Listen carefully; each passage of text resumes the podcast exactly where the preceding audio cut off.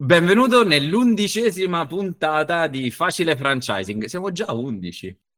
Oggi abbiamo anche un ospite, la prima puntata ufficiale con un ospite, quindi ho voluto giocare in casa, abbiamo chiamato il dottor Casini e poi scopriremo dottore in cosa e non è, faccio un piccolo spoiler, non è è un dottore di quelli della mutua, cioè non è un dottore, un medico dottore, ok? Bene, allora è un dottore di qualcosa che riguarda il business, però poi ci racconterà, si presenterà anche lui. Cosa trattiamo, di cosa parliamo oggi? Parliamo di marketing, ok? E parliamo soprattutto di come si trovano i contatti degli affiliati.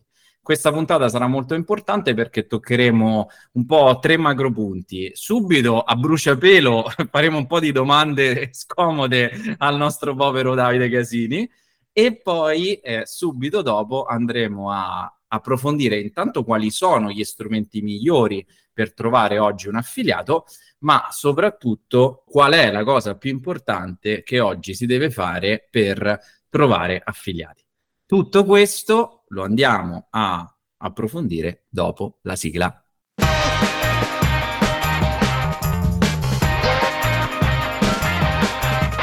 Facile franchising. Benissimo, oggi iniziamo con Davide. Davide, presentati, raccontaci un po' chi sei, cosa fai in rating e, e poi ti farò alcune domande scottanti dei nostri ascoltatori.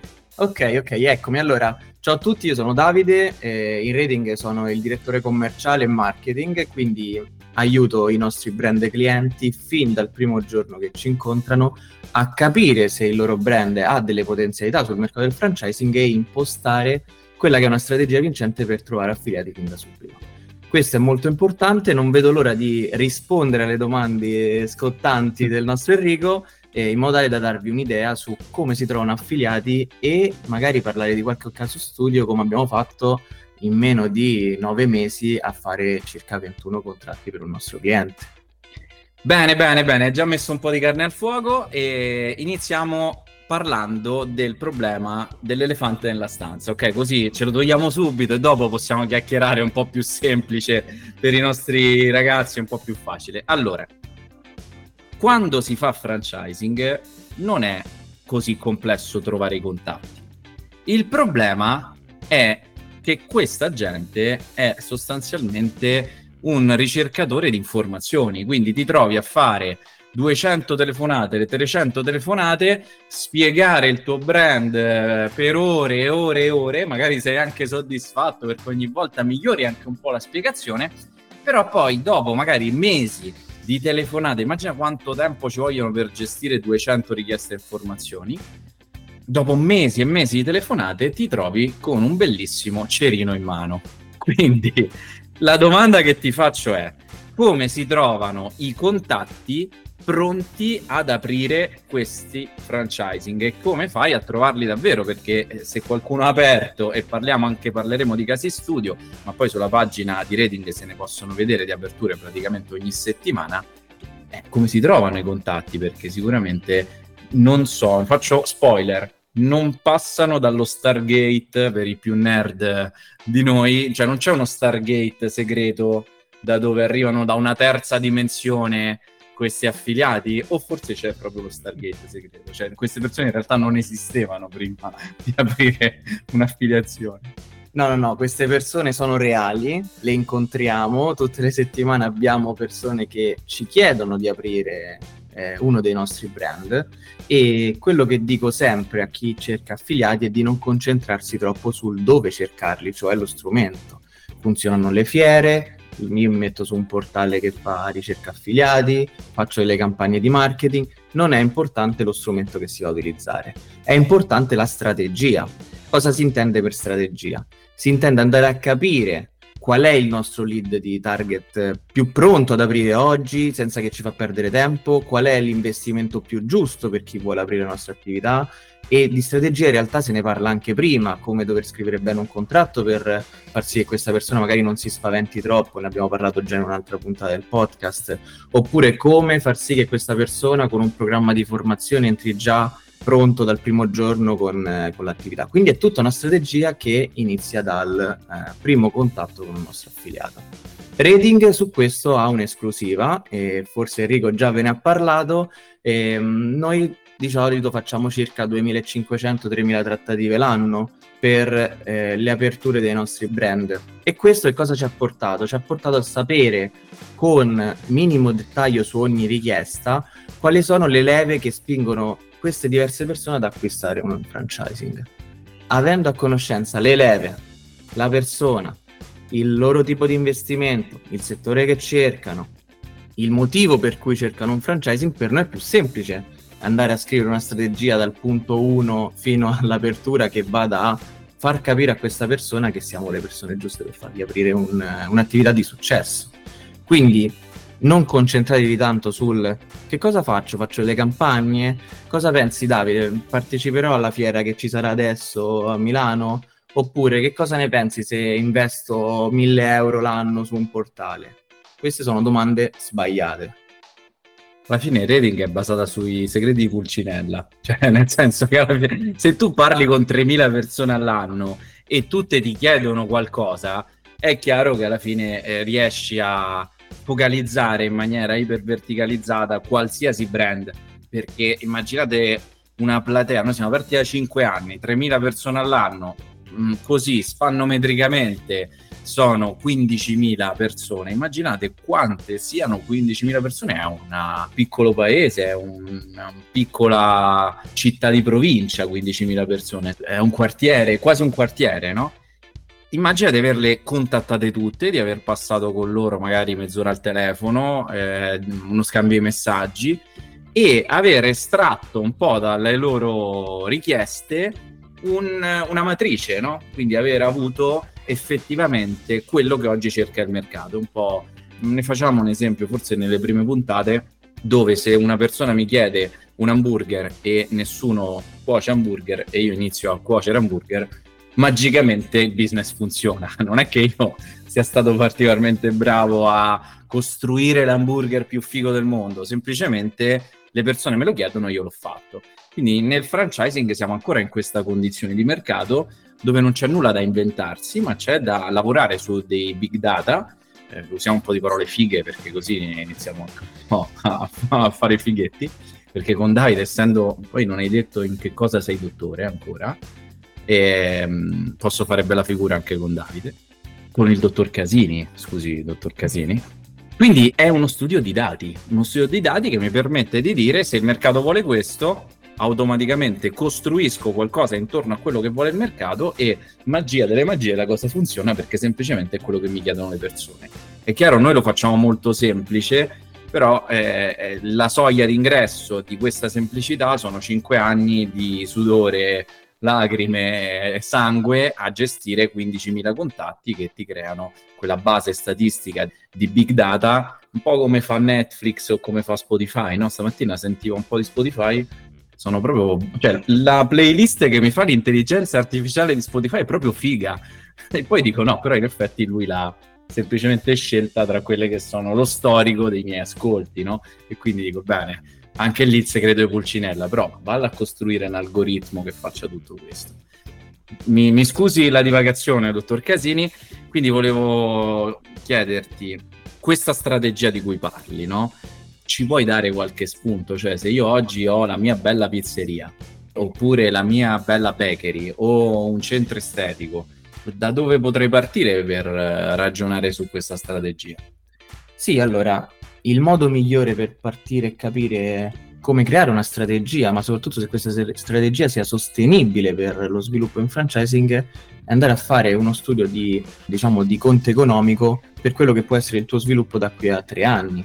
Un conto economico che va a calcolare non solo quelle che sono le spese per creare un manuale, creare un contratto con un avvocato, il minimo indispensabile oggi per la legge 129 del 2004 per fare franchising, ma tu dovresti andare già a calcolare quanto ti costa oggi trovare un affiliato, anzi prima che un affiliato, un potenziale affiliato, quanti potenziali affiliati ti servono per creare un contratto? E poi automaticamente con quanti di questi no, arrivi all'apertura e dopo quanti anni, per capire se questo franchising, questo sviluppo per te la pizzeria, per te centro estetico, è sostenibile da qui a tre anni, perché siamo tutti imprenditori e sappiamo che ogni scelta che facciamo per il nostro brand, il nostro business, comporta un investimento iniziale. Questo investimento deve rientrare in un certo periodo di tempo per far sì che sia un investimento congruo. Questo è il primo lavoro che farai con Rating se hai volontà di eh, sviluppare la tua attività e capirne le potenzialità, ma soprattutto la sostenibilità economica. Detto questo, voglio andare un pochino a dare qualche piccolo consiglio su chi invece è già magari una realtà che vuole fare ricerca affiliati o comunque si vuole un pochino buttare sul mercato per capire ma c'è davvero qualcuno sono inventate queste persone, sono, non sono reali. Beh, quello che ti consiglio di fare è di andare a provare i diversi strumenti che possono essere eh, la fiera, il portale, che può essere Facebook, può essere Google, può essere LinkedIn, possono essere tutti i social del mondo che oggi ci sono. Puoi andare porta a porta, puoi parlare con persone, amici di amici, con il pizzaiolo vicino alla tua pizzeria che magari vuole aprire un'altra pizzeria e così via. Ti renderai conto, e questo ti servirà molto, di quante chiacchierate farai e di quanto ogni volta che passa una persona con cui parli sei sempre più scarico con quella dopo. Il rischio qual è, amico mio? Che se un giorno beccherai il Big Gates di turno, tu magari sei scarico o magari hai perso quella forza comunicativa per, eh, che avevi all'inizio con i primi contatti e perderai anche il Bill Gates che magari come il nostro buon scassapanza ha deciso di aprire sei aperture a Milano. Come si fa però ad arrivare sempre carichi con ogni contatto che vuole fare tante aperture, un contatto vero? Ci si arriva carichi parlando solo con contatti di questa qualità. Quindi oggi non so dirti qual è il modo migliore per trovare tanti contatti di qualità, tante persone che ti fanno, fanno, crescere anche a livello soltanto della trattativa, perché magari ti rendi conto che ti è saltata una trattativa per un piccolo dettaglio, ma ti rendi conto perché la persona era comunque interessata e non era un curioso. Io oggi non ti so dare questo consiglio finché non mettiamo giù una strategia se stai cercando una persona che ti dica la segreta formula per eh, trovare affiliati in meno di tre mesi, ti consiglio di non lavorare con rating. Questa è la verità. Grazie Davide, e, mm, e questa oh, dell'energia è un bellissimo spunto e rimane, ci rimangono ancora due dubbi. La prima è dottore in cosa, che questo è importante. Il secondo, il secondo dubbio è, ok, abbiamo capito che la strategia è più importante dello strumento, ma oggi, cioè, parliamo anche di qualche caso studio, cioè come stiamo trovando affiliati, cioè vale la pena fare il portale, vale la pena, cioè è importante scegliere oggi comunque da quale strumento partire, da cosa partirei, perché comunque oggi fare una fiera, non so i prezzi aggiornati, però devi mettere giù 3, 4 mila, 5 mila euro, 6 mila euro e vai lì e, non sa- e c'è un grosso punto interrogativo dello speriamo che cosa succederà, no? Perché poi il tuo marketing è in mano non a te, non hai il controllo, ma è in mano al eh, signor Fiera che gestisce la fiera, ok? Immagino questo signore con i baffi, i capelli lunghi, che è il signor Fiera che va casa per casa a bussare le persone e dice salve, c'è la fiera del franchising, venga anche lei.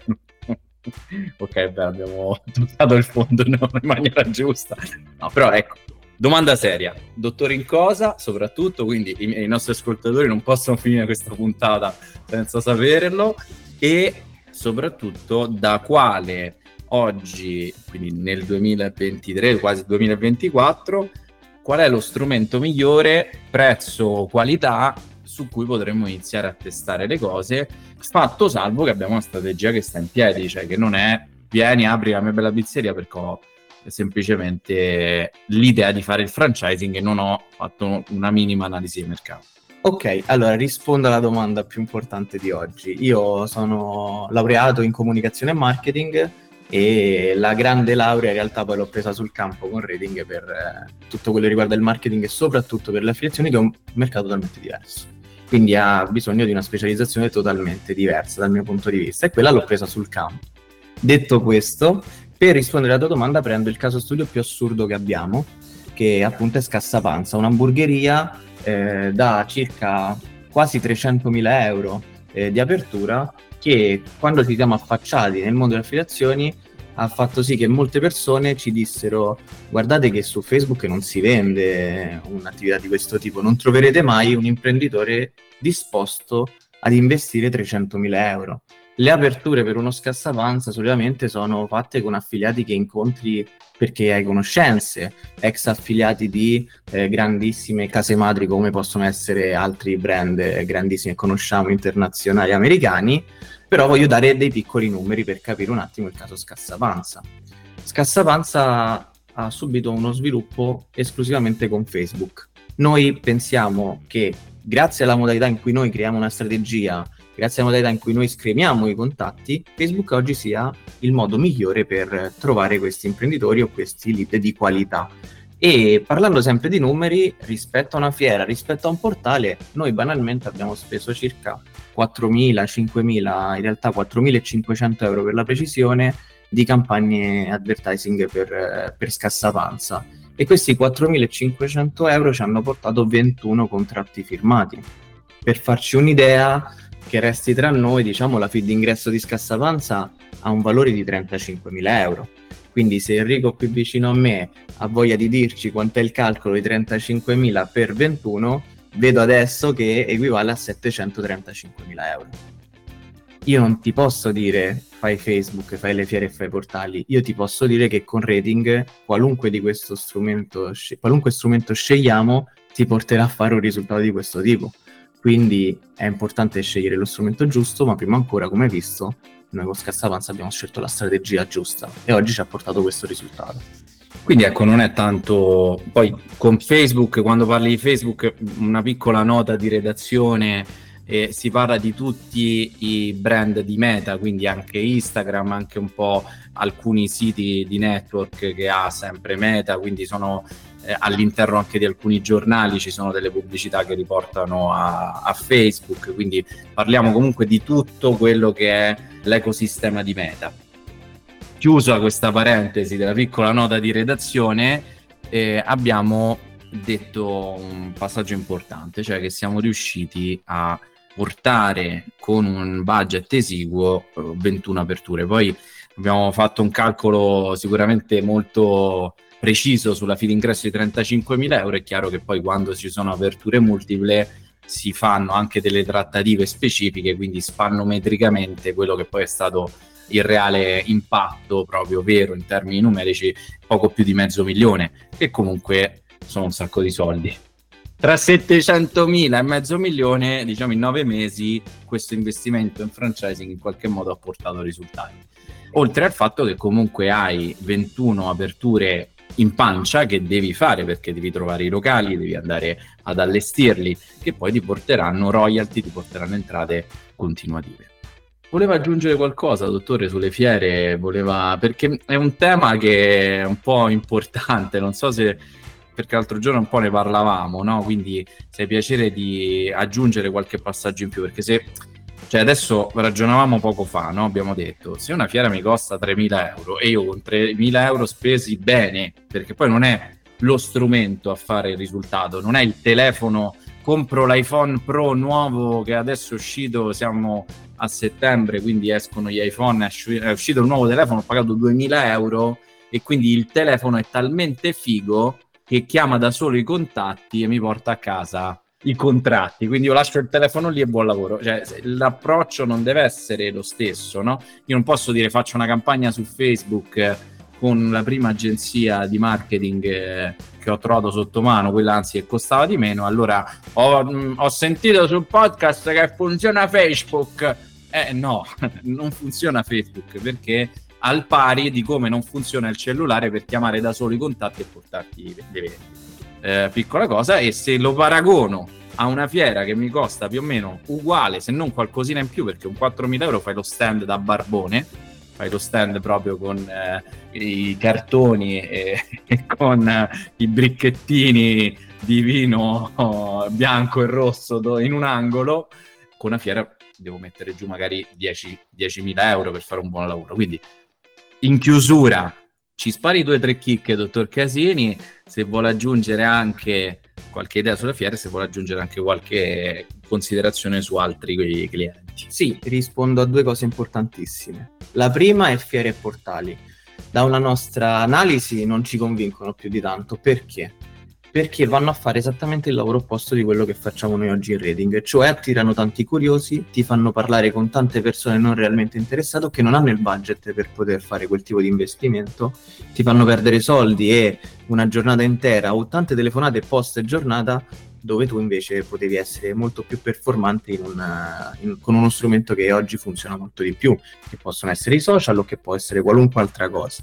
Quindi noi ci auguriamo che queste fiere cambieranno negli anni, ci auguriamo che quella che sta per avvenire sia una fiera con tutto il rispetto del mondo, ma nonostante siamo stati invitati a partecipare, ovviamente, perché oggi rappresentiamo la più grande società di sviluppo franchising in Italia, non avendo avuto come risposta una strategia di marketing che ci poteva fare avere dei risultati concreti, noi non parteciperemo a questa fiera e non parteciperemo finché non, non vedremo delle strategie fatte apposta per lo sviluppo.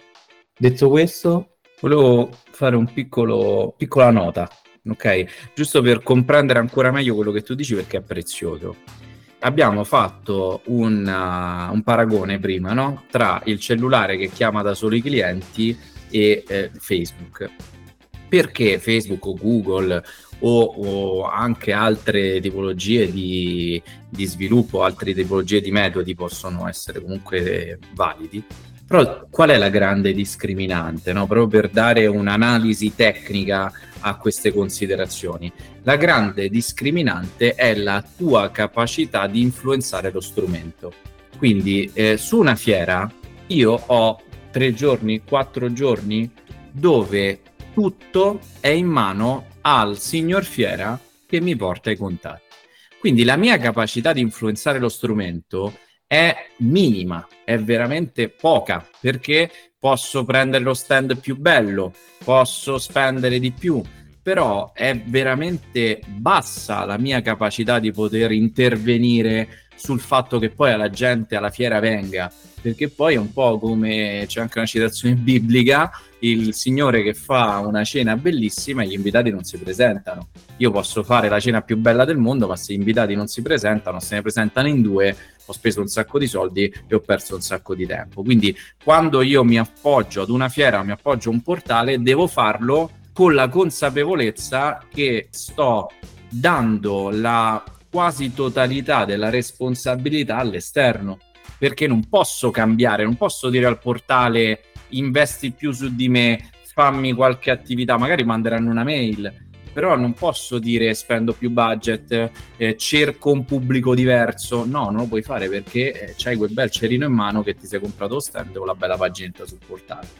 Sistemi come Facebook o Google ti permettono una maggiore personalizzazione e una maggiore presa di responsabilità sui tuoi risultati e il tuo target. Sì, vorrei aggiungere una cosa, Enrico, sul portale, no? Oggi aprire un portale vuol dire andare a vedere un centinaio di proposte, quindi il tuo brand si mette all'interno di altre 100 proposte, quindi all'interno di, un, di un'attività che è quella del portale che gestisce oltre al tuo brand tanti altri.